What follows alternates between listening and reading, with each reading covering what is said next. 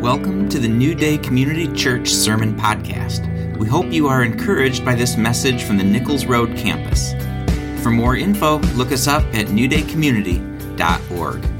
Uh, we're doing a series uh, called Under God and taking this month to talk about different principles from Scripture that uh, Christ followers are to implement into their lives concerning politics. And guess what? It's an election year.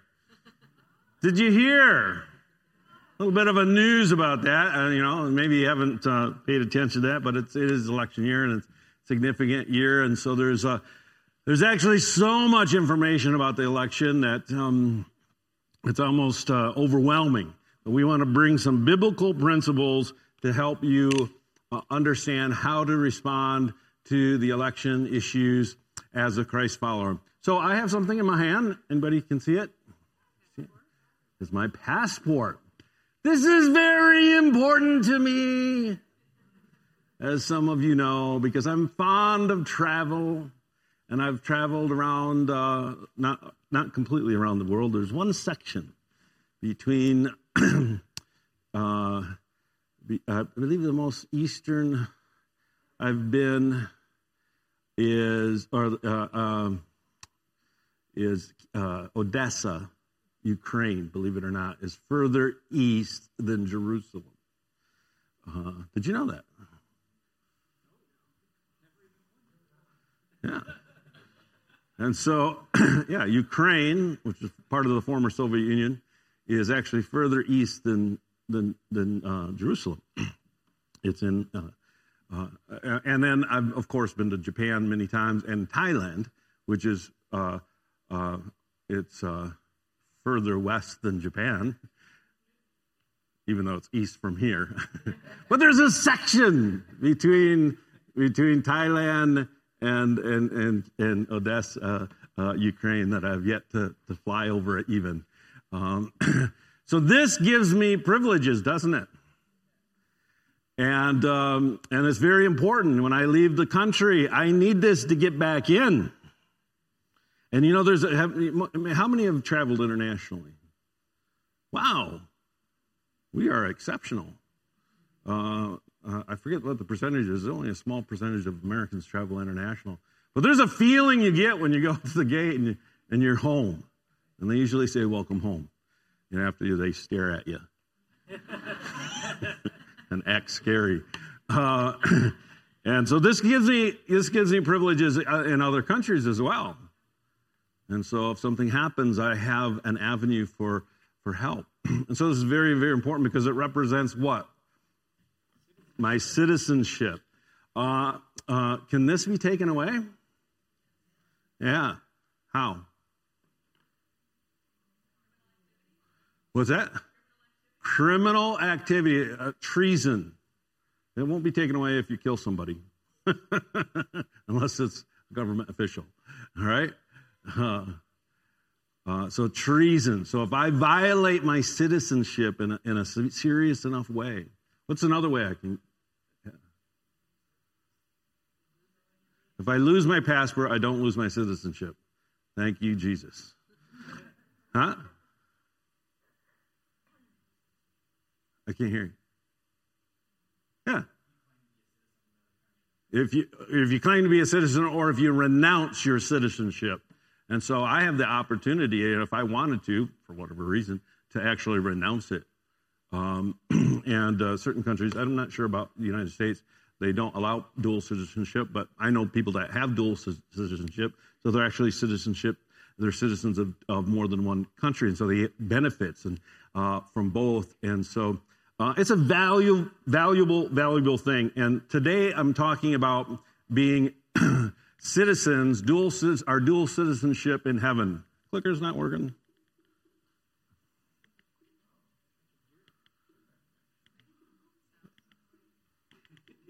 It is. Is the uh, mouse in the window? Ah, there we go. Good job. Christ followers are citizens of heaven. All right, and we find this in the book of Philippians. Paul is addressing the church, He says, I press toward the goal of the prize of the upward call of God in Christ Jesus. Therefore, let us, as many as are mature, have this mind. And if in anything you think otherwise, God will reveal even this to you. Nevertheless, to the degree that we have already attained, let us walk by the same rule. Let us be of the same mind. Brethren, join in my uh, following my example and note those who so walk, as you have us for a pattern or an example. For many walk, of whom I have told you often, and now tell you even weeping, that they are enemies of the cross of Christ, whose end is destruction, whose God is their belly, and whose glory is their shame, who set their mind on earthly things. For our citizenship is in heaven. That's the big point in this verse.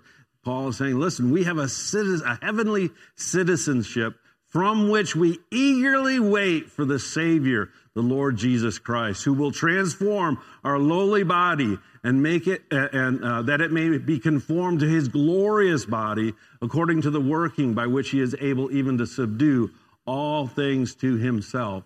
And so this upward call of God in Christ, when Paul says that that is, that's the aim, and, and it's actually the definition of maturity. And if you remember uh, last month's sermon, as we talked to, through the, the soul search um, methodology of evaluating your spiritual walk, and that we're in a journey, and each of us should be striving to um, Uh, uh, go get closer to God in this upward call of God in Christ. It means that uh, in each day of our lives, we have choices that we can make and things that we can do that we can move closer to God, or we can get stuck or even drift further away from God. But we want to pursue God. And, and Paul says this is what maturity is, is pursuing that upward call, getting closer to God.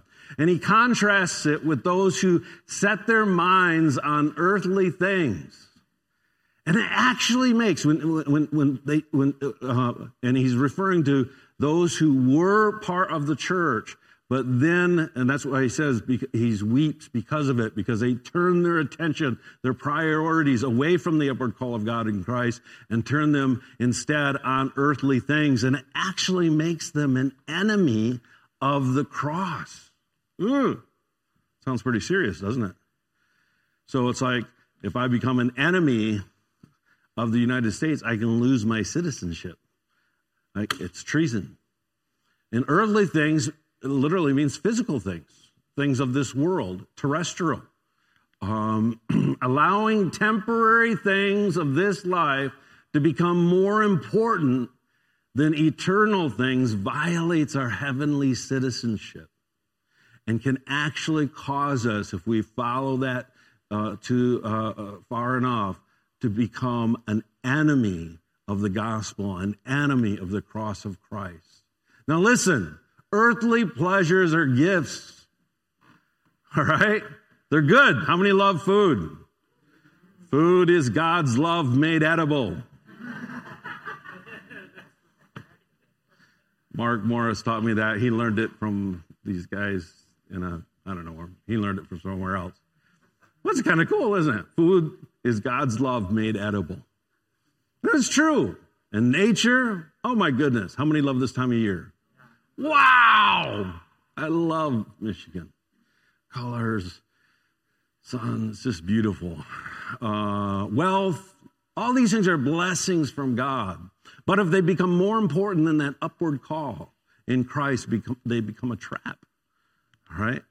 Our citizenship is in heaven, from which we eagerly wait for the Savior, the Lord Jesus Christ. That has to be the primary allegiance in our lives. And the Bible says that he is able to subdue all things to himself. That's the sovereignty of God. No matter what the issue is, no matter what the controversy is, no matter what's going on in our world, God will subdue it. He is big. Remember I said last uh, week that Jesus didn't come to take sides. He came to take over. And the lordship of Jesus Christ is, is far above all principalities and powers. And so every governmental, every institutional authority, every worldly power, whether it be in business or in government, in uh, other uh, areas of of our earthly systems, are far, far below the lordship and the authority that Jesus has as uh, God the Son. And we need to live in that. But we find in Scripture, this is an interesting thing, that Paul actually used his earthly Roman citizenship. We find this in a couple of places in uh, uh, Paul's writing, but I'm going to read from one. This is in Acts twenty-two. He had been arrested, and uh, they tied Paul down and when he was uh, preaching the gospel in the various cities. And at one point, um, people were making accusations against him, and so they arrested him, and they uh, tied him up, and they were going to whip him. Uh-huh. And Paul said to the officer standing there, he said, "Is it legal for you to whip a Roman citizen who hasn't been tried?" When the officer heard this, he went to the commander and asked, "What are you doing? This man is a Roman citizen." So the commander went over to Paul and asked, "Tell me, are you a Roman citizen?" uh, "Yes, I am," Paul replied. "Well, I am too," the commander muttered, "and it cost me plenty." Uh, so the, this commander purchased his citizenship. Uh, and, and that was something you could do in Rome. You could actually purchase. Do you know that you can do that today? It, you can purchase, if you're a non-American, you can purchase uh, citizenship. You know how much it costs? Half a million dollars. And you have to create jobs for at least ten people. So there's different different ways to do it. The lowest price is a half a billion dollars. If you start a business, if you're from another country, and it gives you what's called an E five visa, if you stay here long enough, uh, then you can get an actual citizenship. And so uh, this is this is one way that you can get citizenship. Uh, you can you can buy your way in. And uh, same uh, uh, two thousand years ago with Paul. Paul answered, though, "Yeah, but I'm a citizen by birth," which actually meant he had, in the Roman system, more rights than those who purchased their citizenship. Okay? Uh, Paul was a citizen by birth. The soldiers who were about to interrogate Paul quickly withdrew when they heard that he was a Roman citizen, and the commander was frightened, because he had ordered him to be bound and whipped. Because now the commander was in trouble because he had violated the rights of Paul, Paul's citizenship. So Paul used his citizenship when it benefited him.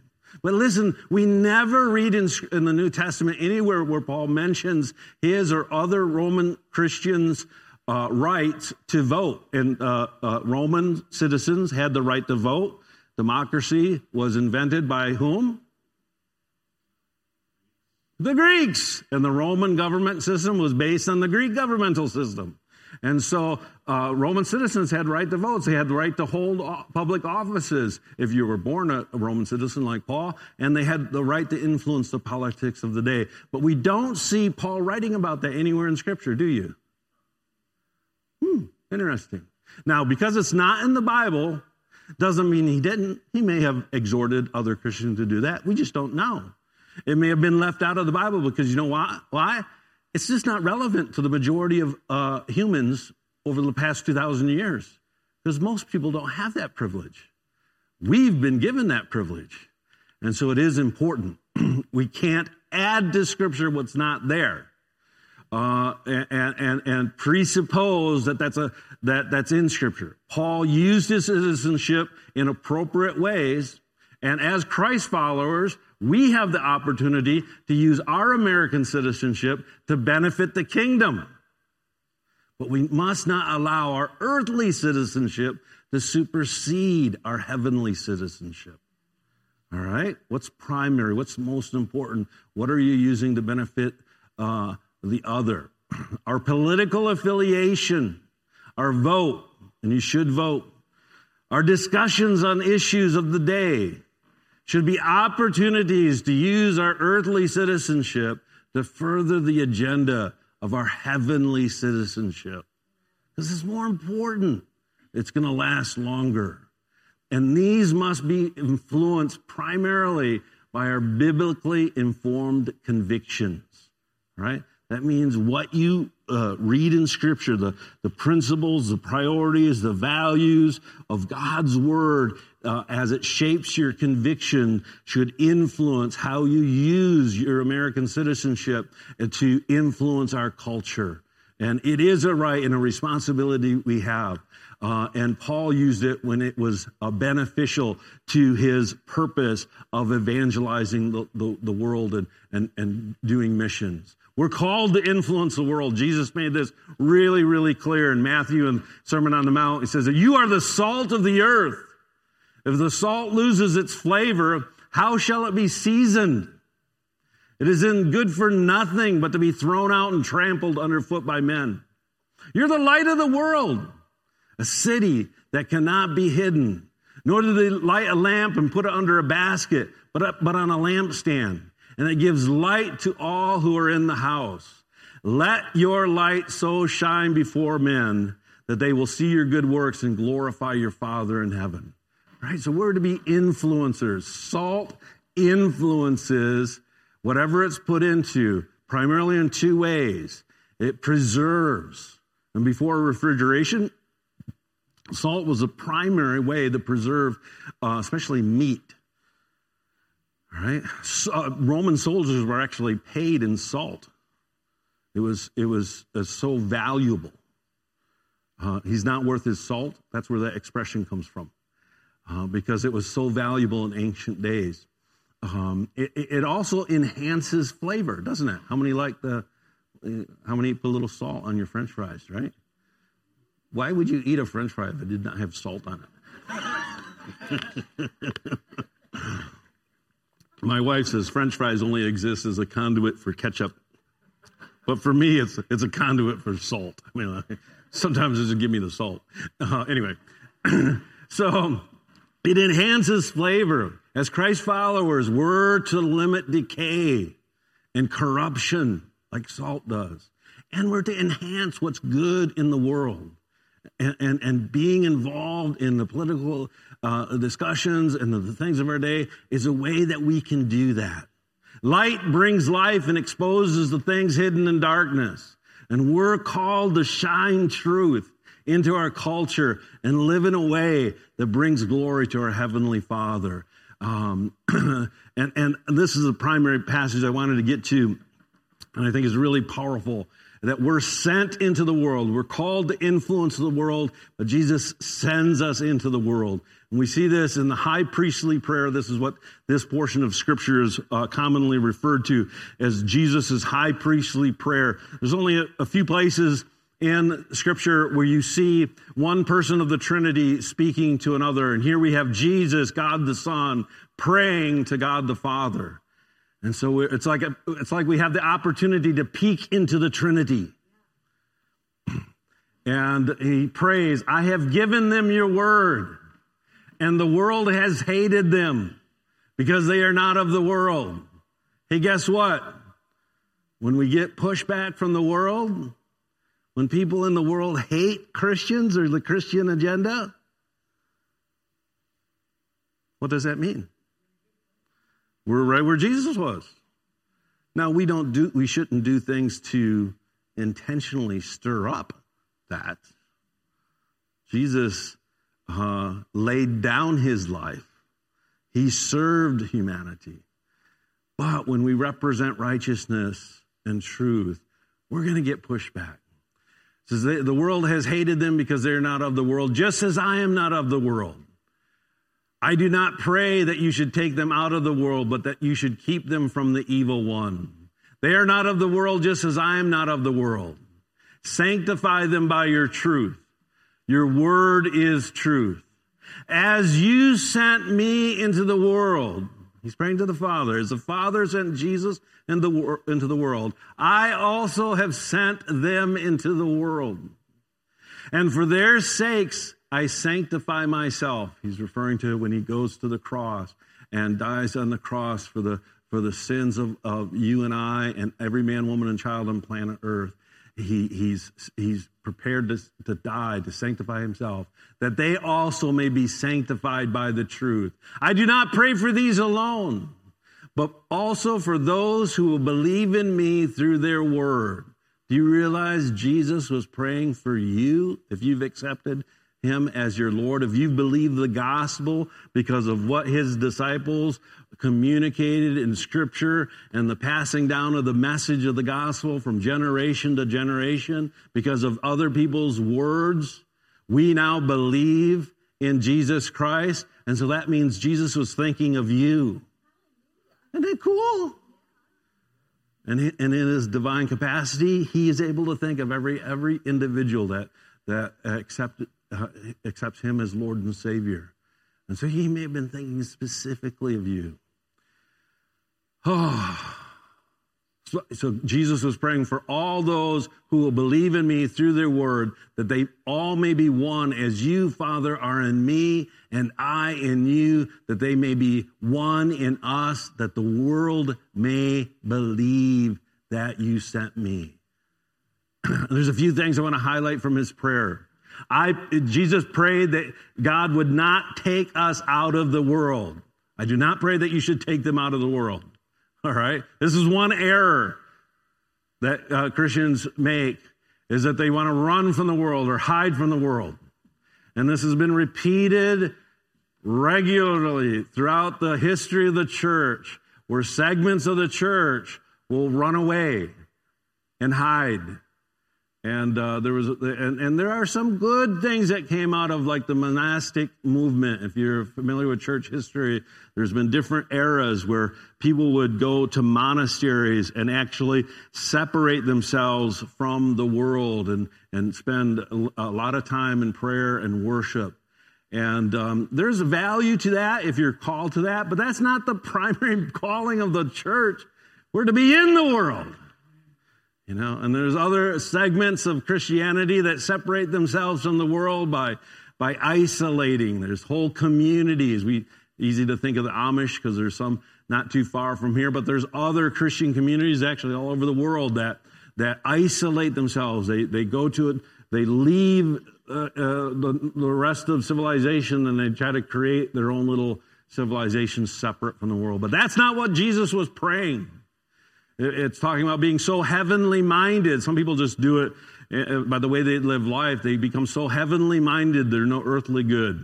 That's a familiar saying. Maybe you've heard of it. Have anybody heard that? Yeah, you know, old people say that for a long time. Somebody that's so heavenly minded, they're no earthly good. Becoming a Christian is not an exit strategy to the challenges of dealing with the world. It's an engagement strategy to change the world. Amen? We must engage the world in a way that enables us to influence it. Remember, it's not just to fight with the world. It's to influence the world. How can you interact with the world and people that are under the sway of the world so that you actually have influence in their lives and influence in our culture? Next thing it says, but that you should keep them from the evil one. The opposite error of running away and hiding and separating yourself too much from the world is to compromise with the world. And that's being so worldly minded, you're no heavenly good. All right? It works both ways. Sanctification isn't removal from the world. It's removing worldliness from us. So it's God's process of reaching into our minds, into our hearts, into our souls, into our bodies, and pulling out the roots of sin, of uh, worldliness, of corruption that has uh, gotten itself ingrained in our lives. And not to take us out of the world, but to take the world out of us. Uh, and this requires us to examine our motives. What are we really striving for? Are our passions in line with God's passions and God's agenda? Are we really arguing and pursuing and attempting to influence our culture to move toward Him and His righteousness and the principles of the, of the Word of God? Have we lost the saltiness of the gospel? All right. And so as Christians, we're, we're the salt of the earth. And salt preserves and salt brings flavor. But what happens if you put it in a wound or you get it in your eye? Right? It hurts, right? So something we need to be a little salty. We need to keep that flavor. It's important.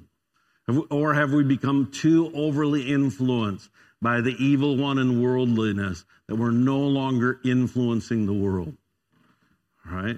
So we're to be in the world, but we're to be in the world as influencers, bringing about transformation through the message of the gospel. It says, as you sent me, Jesus said, into the world, I also have sent them into the world. This means that this is our purpose, to infiltrate the world and overtake the world through the preaching of the gospel.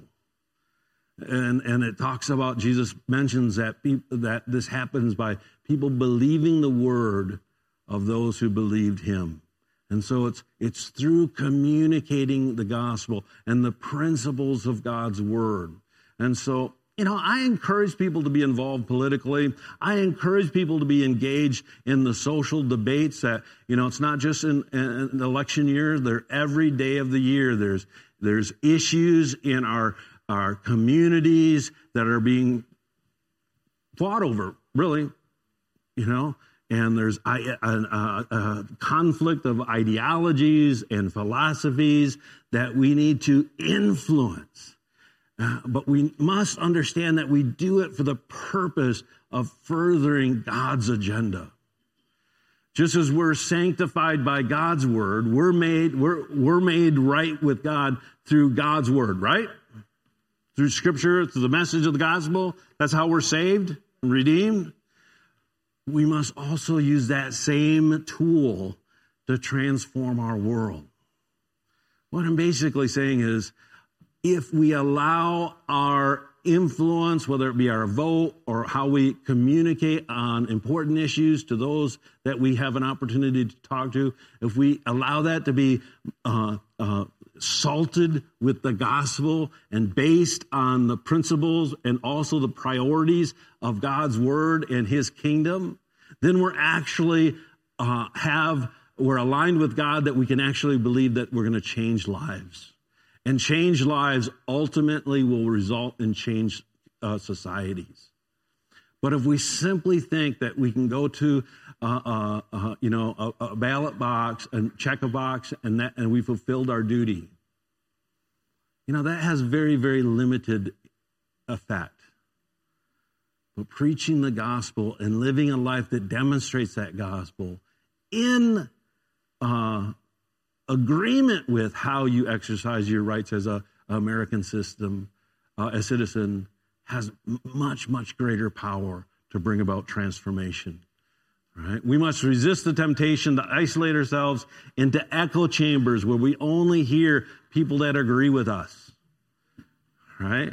I don't know if you realize this, but every time you click on something on a, on the internet, the internet remembers what you clicked on. And then it will show you things that are that reinforce what you clicked on so that you click on it again. Okay? And, it's, and it just keeps feeding. And so you, you, based on your history of searches, you will have a different result than my history of searches. That's how it's built. And it's true not only in the internet, it's true in life. We get around people, we get, it's easier to be with people that agree with us.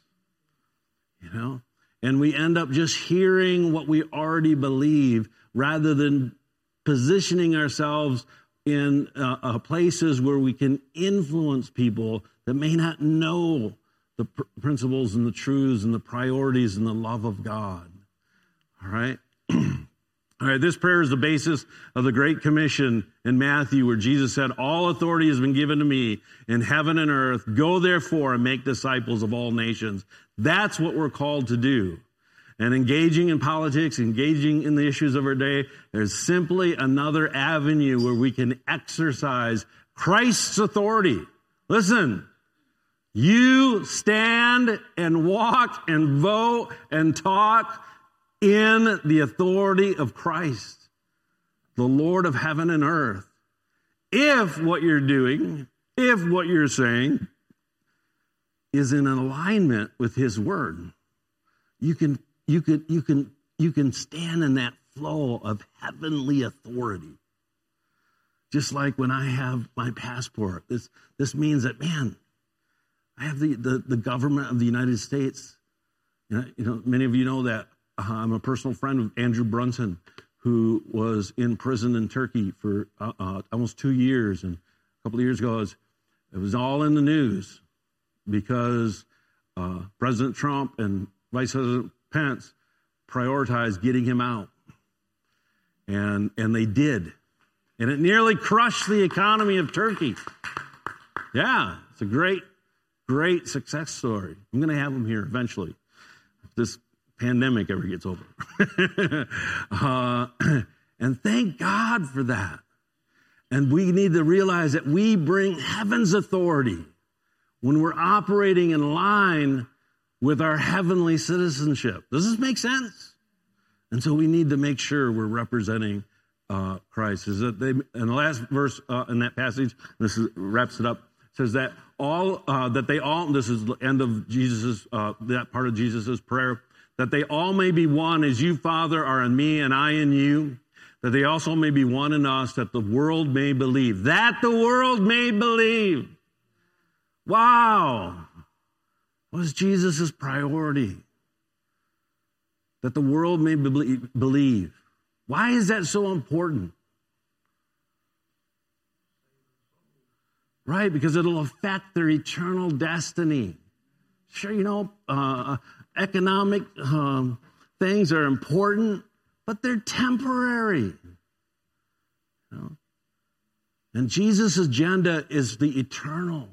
And so God, he's praying, God, let them live in a way so that the world may believe. God's goal is the salvation of the world. God so loved the world that he sent his only son, that, that whosoever believes on him should not perish but would have everlasting life. And, and so if you're here and you haven't accepted that truth, or if you're listening online, you haven't accepted that truth, that's the goal of Christianity. Not to get this person elected or that person elected or this bill passed or that bill passed. Those things have a, uh, limited in, uh, uh, uh, uh, limited influence. But boy, this influences eternally when someone comes. So that's God's goal. And we're sent into the world to save the world in the same way that Jesus was sent. As the Father sent Christ, Christ now sends you. Are you gonna? Are you gonna? Are you gonna respond to that? I hope you do. And our message, though, according to Christ's prayer, hinges on the demonstration of unity. We're to display the level of unity that uh, Jesus and the Father and the Holy Spirit, that we would be one as they are one. And if we can't love one another and demonstrate God's love for the world, why would anyone want to join the church? And this is a big issue, isn't it? We need, we need to get this right. Why? Because the world, the billions of souls who hang in the balance, we need to get this right. Not just this election. We need to get our calling to be Christ's ambassadors, because people's eternity depends on it.